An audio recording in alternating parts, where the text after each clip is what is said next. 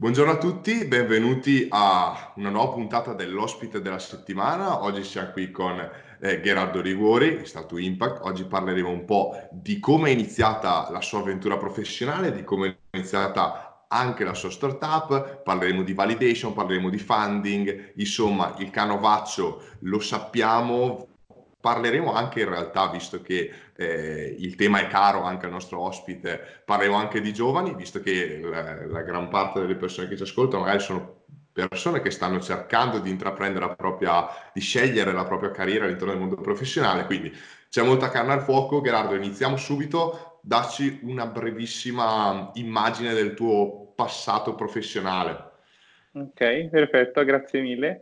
Allora, io parto da una laurea in giurisprudenza e subito, ancora prima di laurearmi, quello che ho cercato di fare è di sporcarmi le mani. Questo è il consiglio che do sempre a tutti i ragazzi che mi chiedono come iniziare. Inizia sporcandoti le mani.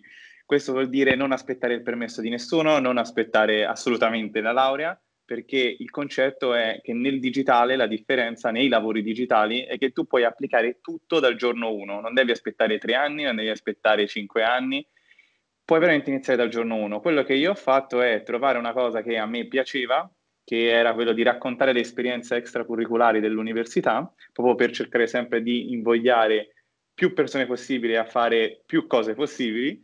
E mh, ho cominciato a raccontarle, ho, cominciato poi ad avere persone che le raccontavano insieme a me e abbiamo creato una sorta di TripAdvisor delle università con il quale dopo un anno sono riuscito a crearmi un caso studio comunque in cui avevamo 5.000 utenti mensili e tutto questo generato essenzialmente creando un sito web e poi riuscendo a portare traffico grazie ai gruppi Facebook universitari. Questa cosa siamo nel 2014.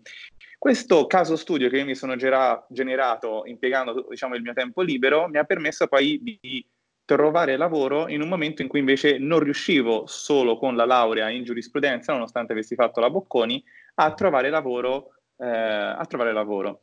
Eh, stante che poi ho scelto di non fare l'avvocato, ho avuto l'opportunità ehm, di andare a diciamo, sperimentare come collaboratore parlamentare, nonostante non avessi nessun tipo di aggancio, ma sfruttando il fatto della mia tesi di laurea, che era una tesi di laurea sperimentale sul whistleblowing, e questa cosa in realtà unita al fatto che avevo delle competenze digitali, cioè eh, creare un sito web, gestire canali social, ha fatto sì che il parlamentare mi scegliesse anche rispetto ad altre persone che magari avevano anche il titolo di avvocato, perché? Perché sapevo fare più cose insieme. Questo ha fatto sì che io eh, diventassi una sorta di precursore della, uh, del fatto che oggi i collaboratori parlamentari, oggi si dà un po' più per scontato, 2014 assolutamente no, di gestire la comunicazione online dei politici. Quindi sono state una delle prime persone a prendere questa nicchia, diciamo, e a gestire non solo il lato legislativo, ma anche il lato appunto di comunicazione online. Certo. Questa nicchia che sono riuscito a prendere poi mi ha permesso di andare da un piccolo, diciamo piccolo nel senso poco conosciuto parlamentare fino ad esempio a Alessandro Di Battista. E mh, questo è un po' il, il quadro a livello professionale. Ma e, e da, lì, da, lì, come sei passato a, a, all'idea della startup? Cioè tu eri, ok, eri qui, eri nel contesto diciamo... Eh, marketing barra politico, eh, come sei arrivato a, all'idea?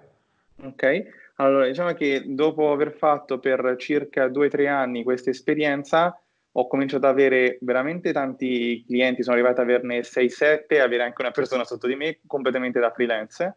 E a un certo punto mi hanno chiamato per la campagna del referendum costituzionale dove ho conosciuto Virginia Tosti. E lì eh, essenzialmente la campagna anche quella è andata molto bene poi però ci siamo detti, ok, dopo tre anni che ho fatto di politica, ho capito che la politica difficilmente risolve i problemi delle persone, ci vuole una iniziativa dal basso. E quindi da qui la nostra idea di fare politica con la P maiuscola facendo impresa, cioè aiutare le persone ma partendo dal basso. Quindi l'idea di Start Impact nasce di fronte a un grandissimo problema che abbiamo visto e ovviamente legato a un'opportunità, cioè eh, Peter Diamandis, che è fondatore di Singularity University, che ogni innovatore dovrebbe conoscere, eh, dice sempre che vuoi diventare miliardario, aiuta un miliardo di persone, perché ovviamente di fronte a ogni grande problema c'è anche poi una grande opportunità. Digitale e innovazione sono due settori estremamente, cioè diciamo, un settore estremamente democratico perché permette a chiunque veramente di eh, farsi un nome e diventare un punto di riferimento, oltre al fatto che oggi eh, la retribuzione è 25% superiore ai lavori tradizionali. Questo perché ci sono poche persone formate, ma ci sono tante aziende che invece chiedono persone con quelle competenze. A partire da questo grande paradosso, quindi magari anche il fatto che in Italia c'è un'alta disoccupazione giovanile, ma che ci sono un sacco di aziende che vorrebbero assumere, ma non ci riescono perché eh, le persone non si formano su quelle competenze, abbiamo deciso di creare Start Impact. Quindi la mission è sempre stata quella di permettere ai ragazzi di realizzarsi attraverso dei lavori che possono avere un impatto positivo sulla società e al contempo essere ben retribuiti. È il cosiddetto, noi lo chiamiamo, lo, cioè noi lo chiamiamo si chiama diciamo, lo schema dell'ikikai, quindi trova un qualcosa dove tu hai una passione dove, che tu ami fare, eh, dove puoi essere ben retribuito e che abbia un impatto positivo sul mondo. Questo è un po' il, eh, il cuore di Startup Impact.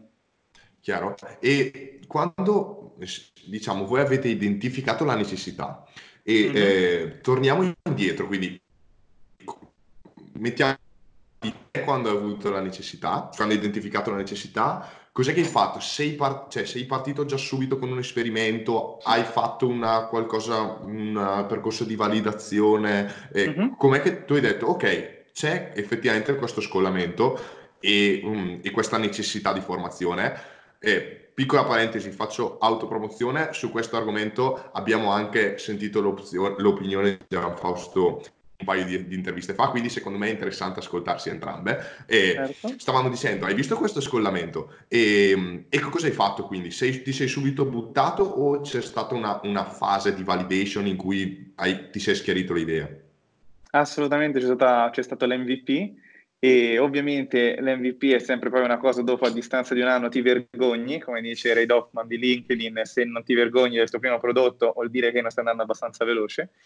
E tendenzialmente l'MVP era fare dei video di orientamento, uh, inizialmente noi uh, avevamo il focus del, degli studenti delle superiori e era tutto completamente gratuito questi corsi permet- potevano essere scalati dall'alternanza scuola-lavoro. Questo ha permesso di generare una base, dato che questo era un problema enorme di scalare le ore di alternanza, ha permesso di generare una base utenti importante, 8.000 eh, ragazzi in tre mesi, e di ricevere il primo funding di 200.000 euro a una post money di un milione.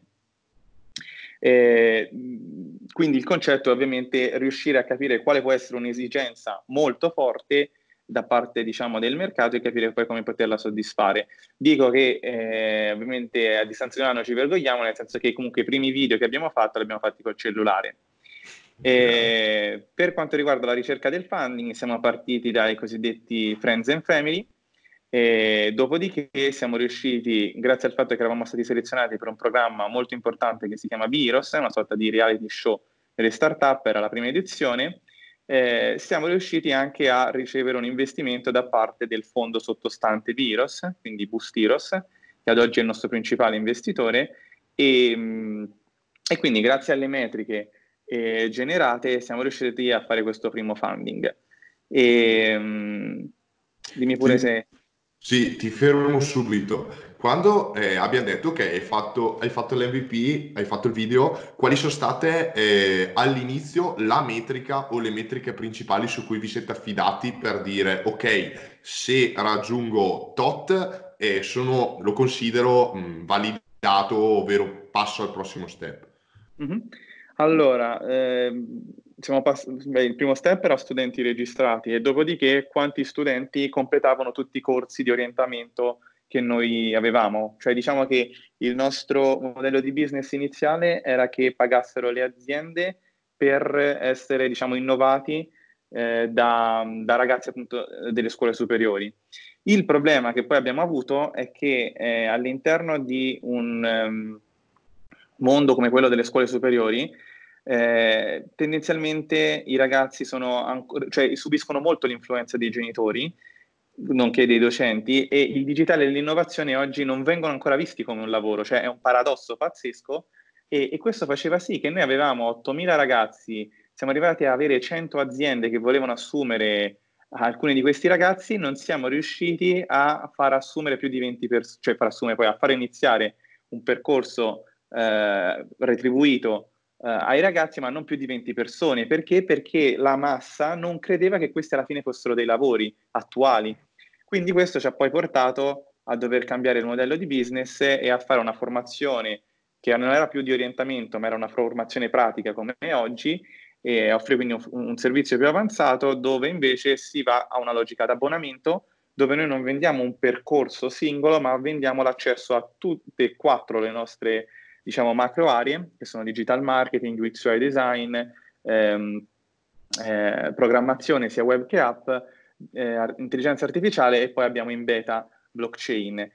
Questa cosa noi, per noi è molto importante dare un abbonamento all inclusive perché noi, diciamo, la, l'aspirazione, la, l'ambizione è quella veramente di ispirare i giovani a cambiare il mondo e per fare questa cosa dobbiamo dargli più risorse possibili e quindi noi propendiamo più per un abbonamento all inclusive perché nel digitale innovazione più competenze hai, più riesci a generare un impatto. Banalmente io sono, diciamo, il mio core è digital marketing, sono abbastanza bravo, diciamo, UX UI design e ho delle basi di programmazione. Questo nel senso di avere sempre quel profilo a T di cui tanto si parla. Chiarissimo, chiarissimo. E quindi è interessante anche questo passaggio di pivotare, cioè questa sorta di di pivot che voi avete fatto perché inizialmente effettivamente vi eravate eh, avete incentrato il vostro focus nei, nei studenti superiori e, a, e, all'inizio le metriche vi davano ragione perché dici cacchio sì un sacco di gente si iscrive un sacco di gente fa i corsi ma poi mancava la metrica finale e poi avete pivotato e mm-hmm.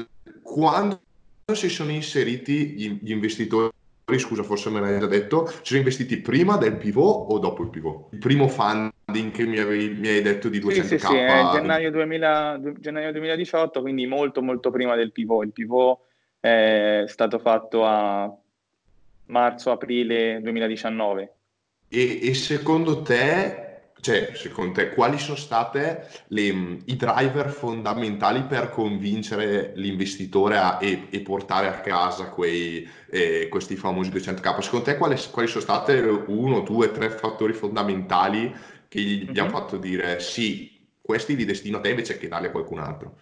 Chiaro, allora sicuramente la prima cosa è il team, cioè quanto più il team riesce a dimostrare di poter eh, realizzare l'idea, tanto più poi il, l'investitore è interessato, nel senso che oggi siamo nell'epoca non più delle idee, ma siamo nell'epoca, nell'epoca dell'execution, quindi chi dimostra di avere le, le, potenzialità di sviluppare più velocemente quell'idea, più viene, diciamo, viene poi, riceve poi investimenti. Noi dal nostro canto avevamo delle competenze digitali abbastanza forti, eh, io avevo già fatto un corso online che aveva più di 1300 studenti, quindi, diciamo, lato formazione online avevamo già questo, quest- queste metriche. Ovviamente c'era tutto invece la, il discorso di difficoltà sulla creazione di posti di lavoro, che però è sempre stato un nostro mantra, cioè nel senso non vogliamo fermarci alla formazione come spesso succede oggi, all'attestato, vogliamo invece far sì che i ragazzi possano avere delle concrete opportunità e farsi una carriera nell'innovazione. Chiarissimo. E poi scusami, e eh, ovviamente la... legato sì. al team, le metriche. Cioè, ovviamente poi, ok, potenzialmente hai già fatto qualcosa di tuo nel passato, ma ok, sul business di oggi cosa sai fare? E quindi il concetto è che avevamo già 8.000 studenti registrati e avevamo anche dei buoni tassi di retention sui video. Chiarissimo. E, e mh, parlami un attimo di, di, di Virus, cioè co- che, esper- che, tipo di, es- di, esperienza è stata e ehm, secondo te quanto effettivamente poi ti ha, ti ha aiutato a, a fare il passo in più? Ok, allora, sicuramente mi ha aiutato tantissimo il network che banalmente ci sono ancora imprenditori, diciamo, start-upper anche molto più bravi di me con cui continuo a confrontarmi, penso a Niccolò Calandri che è il CEO di 3B, piuttosto che a Matteo Musa che è il CEO di Fit Prime e che sono persone con cui ho potuto confrontarmi, che mi hanno dato una grandissima mano, penso anche a uh, Andrea La Calamita di Ompal. E quindi sicuramente il network di persone con cui ho potuto confrontarmi, eh, non solo lato startup, ma anche lato mentor, quindi penso a Gianluca Comandini, penso a appunto Fabio Cannavale, eh, Loris Lanzellotti, che sono a parte Bustiros, e mh, mm, quindi sicuramente le persone che, potuto, che abbiamo potuto conoscere sia io che Virginia. E, mh, sicuramente anche un tema di visibilità, perché comunque siamo in Italia, la TV ha ancora un grandissimo appealing su determinati stakeholder, penso alle grandi aziende. Infatti, subito dopo Biros, noi abbiamo avuto una sponsorizzazione di Intesa San Paolo. Quindi diciamo è network e eh, credibilità. Queste sono sicuramente le cose più eh, forti che ad oggi, quando qualcuno mi chiede di Biros, racconto. Chiarissimo. Quando invece ehm, in questo momento per raccogliere user sulla piattaforma, cioè per fare customer acquisition banalmente, lato mh, studenti, diciamo, che tipo di canali utilizzate? Più online, offline, entrambi? Mh, che piattaforme? Chiaro. Allora, diciamo che noi siamo partiti online, siamo partiti con il classico Facebook e Instagram ADV e poi avevamo sicuramente un, diciamo, anche un primo eh, punto di contatto con YouTube dove facevamo vedere alcuni dei nostri video e però diciamo a livello poi un po' più massivo sicuramente Facebook e Instagram ADV. A questo poi abbiamo associato anche il fatto di eh, fare delle partnership con alcuni influencer, per esempio Marcello Ascani, che quello sicuramente anche per come lui è riuscito a raccontarci, cioè appunto con un video su YouTube che era perfettamente in linea con i contenuti che lui faceva di solito e mm, dove ha raccontato anche il lato umano, perché secondo me quello che ad oggi ci differenzia uh, da qualsiasi altro ente di formazione, sia tradizionale sia piattaforma di learning, è quanta uh, attenzione noi abbiamo alla crescita di ogni singolo membro della community. Cioè, mh, mm, questo poi si fa sempre fatica un po' a raccontarlo, è molto più semplice quando a raccontarlo sono i ragazzi eh, della nostra community e le ragazze della nostra community.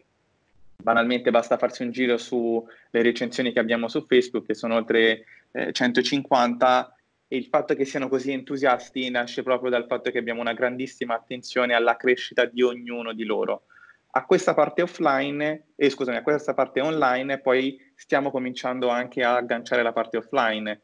Eh, due settimane fa siamo riusciti a fare nove meetup in nove regioni, coinvolgendo oltre 100 ragazzi e, e questo ha, generato ancora più, diciamo, impatto sulle loro vite perché sono riusciti a trovare persone, diciamo, del loro territorio con cui confrontarsi perché poi ne, nella, nella, vita di ognuno abbiamo gli alti e i bassi e se abbiamo amici che ci sostengono riusciamo ad andare avanti, se abbiamo persone che remano contro è, è parecchio difficile riuscire a andare avanti. Si dice spesso, la frase Jim Ron dice siamo la media delle cinque persone che frequentiamo di più e quindi più noi riusciamo ad avere persone che vogliono crescere insieme a noi, tanto più noi cresciamo. Cioè io penso al fatto che comunque io e Virginia eh, che lunedì andiamo in viaggio di nozze in Perù, tutta la crescita che abbiamo avuto in questi tre anni è dovuta al fatto che ci sosteniamo molto a vicenda e riusciamo sempre a trovare l'equilibrio tra vita personale e vita professionale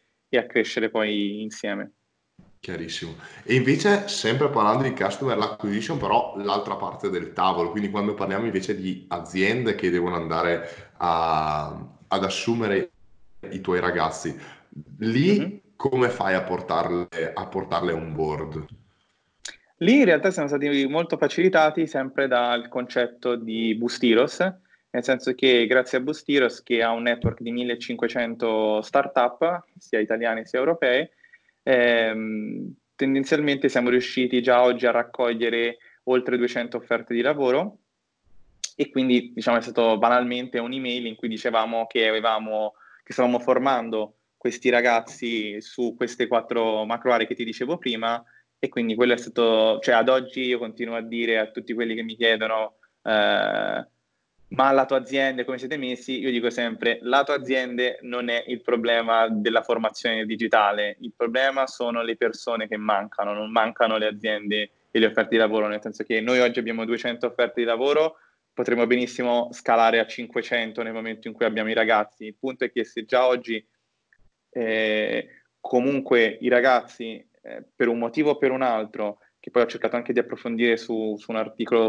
al Sole 24 Ore, ma se i ragazzi il percorso nel digitale lo prendono comunque come un part-time e quindi ci mettono di più a formarsi, prima saturiamo le offerte che già abbiamo e poi continuiamo ad averne altre, perché eh, di offerte ce ne sono tante. Il concetto è che poi ci devono anche essere tutti gli inserimenti. Noi ad oggi in sette mesi abbiamo eh, già 70 posti, oltre 70 posti di lavoro creati e, e, possiamo fare ancora di più. Stiamo aspettando che piano piano i, i ragazzi si, si formino.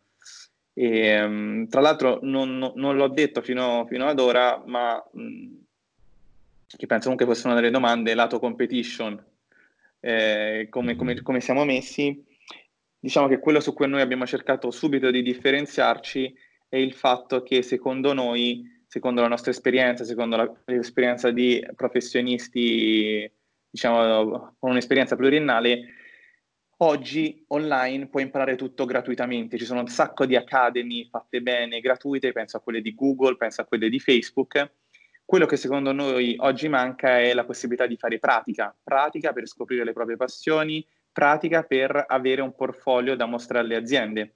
Quindi quello che noi facciamo su Start Impact è dare la possibilità ai ragazzi di fare decine di progetti pratici per appunto scoprire i propri talenti, ma soprattutto per poi avere un portfolio da mostrare alle aziende con cui noi li possiamo mettere in contatto. Tutti questi progetti pratici vengono corretti con dei feedback personalizzati da persone che già lavorano nel settore e che quindi aiutano i ragazzi a crescere più velocemente. Secondo noi è questo che manca oggi sul mercato, non tanto il corso online, l'ennesimo corso online, che per quanto possa essere fatto bene, ma abbiamo veramente tantissimi contenuti di valore già oggi eh, gratuiti online. Quindi questo è un po' come cerchiamo di, di, distingu- di distinguerci la pratica con offerte di lavoro sui lavori eh, diciamo, più richiesti nel digitale e nell'innovazione e poi questo grandissimo rapporto umano per cui diamo feedback personalizzati ad ognuno su ogni, su ogni singolo progetto per aiutarli a crescere più velocemente. E, e ehm, chiarissimo. E generalmente quindi quanto è il, il, tempo medio di uno studente che, per, per formarsi completamente? Allora, diciamo che lì il tempo medio, se uno parte da zero, ti direi tre mesi con un impegno di circa quattro ore al giorno. Ovvio che eh, se invece l'impegno è maggiore, i tempi diminuiscono, nel senso che penso a, a Niki Silvestri, che lui faceva il broker assicurativo eh, da dieci anni, si è messo tutte le sere a studiare digital marketing, aveva già delle basi, che aveva fatto già un corso, diciamo, online teorico, in un mese è riuscito a cambiare lavoro e oggi lavora in 3B, che secondo Fondazione Barilla è una delle 10 migliori idee eh, per la sostenibilità e quindi anche il tema ambientale, quindi tutto l'impatto sociale anche delle start-up con cui cerchiamo, in cui cerchiamo di inserire i ragazzi. Chiarissimo, chiarissimo. Geraldo, ti faccio invece una domanda. Abbiamo, abbiamo co- coperto almeno eh, superficialmente tutta la parte del passato di Start Impact. Ora ti faccio una domanda invece più orientata al futuro. Quindi qual è, quali, sono i tuoi prossimi, quali sono le tue prossime mosse e come vedi Start Impact nel futuro a anche medio e lungo termine? Chiaro.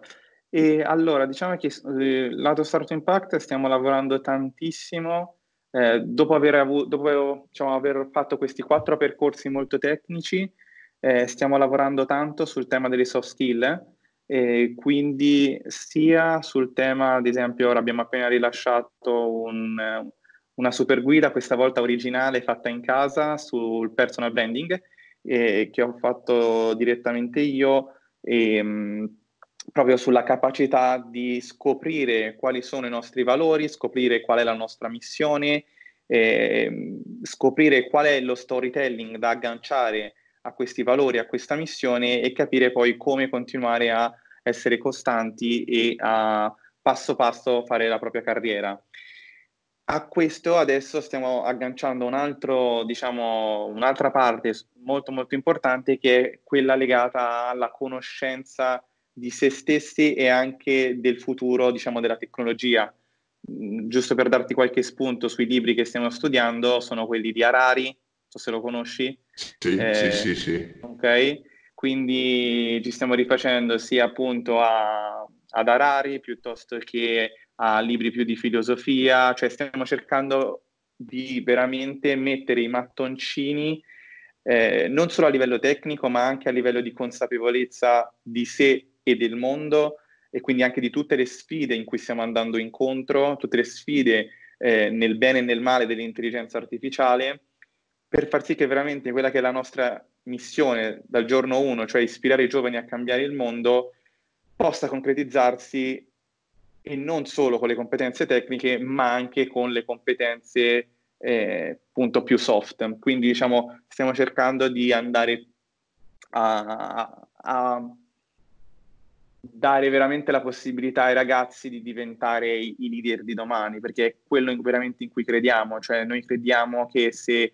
il nostro pianeta può migliorare, un grande, grandissima contributo verrà dalle nuove generazioni, perché comunque quello che si dice spesso è che non c'è periodo in cui tu sei più creativo dai 15 ai 30 anni, cioè il periodo in cui hai più entusiasmo, sei più creativo e quindi è lì che poi puoi generare più valore non solo per te stesso, ma anche per eh, il pianeta e, e lo spazio, come direbbe Elon Musk.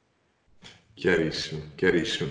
Gerardo, io ti ringrazio tantissimo per eh, averci dedicato eh, questa, questa mezz'oretta, questa intervista che penso che possa risultare molto interessante a chi ci ascolterà. Ovviamente, per chi non lo conoscesse, eh, Gerardo lo potete trovare su LinkedIn, lo potete trovare un po' dappertutto, Start to Impact, mi raccomando andate a vedervi un po' anche eh, di che cosa si tratta voi di prima mano, ovviamente come sempre vi invito, per favore fatelo, a scrivere tutti i dubbi nei commenti di questo post, dovunque lo stiate vedendo barra ascoltando, che poi io faccio in modo di girarle, di girarle a Gerardo, che poi eh, vedrà, vedrà di smarcarle in qualche modo. Gerardo, sì, sì, sì. Noi dire, facciamo, ti ringrazio. Giusto per, giusto per dire, eh, se, se, hanno domande, qualsiasi cosa, noi abbiamo cominciato anche a fare una sorta di Q&A su Instagram, che è il canale che ad oggi utilizziamo di più, per cui quando ci arrivano tante domande mi prendo diciamo qualche minuto insieme a Lorenzo che è il nostro social media manager e rispondo a tutte le domande con delle IGTV. Benissimo, signori, quindi Start Impact eh, su, anche su, su, Instagram. Mi raccomando, seguiteli, fate domande, condividete il video se avete voglia. Per il resto, Gerardo, io ti ringrazio davvero tanto. Grazie a te, Giorgio. E noi, come sempre, ci ribecchiamo eh, la settimana prossima con il prossimo intervistato della settimana e vedremo che cosa, che cosa, di che cosa si parlerà. Grazie a tutti e mi raccomando, Grazie. commentate.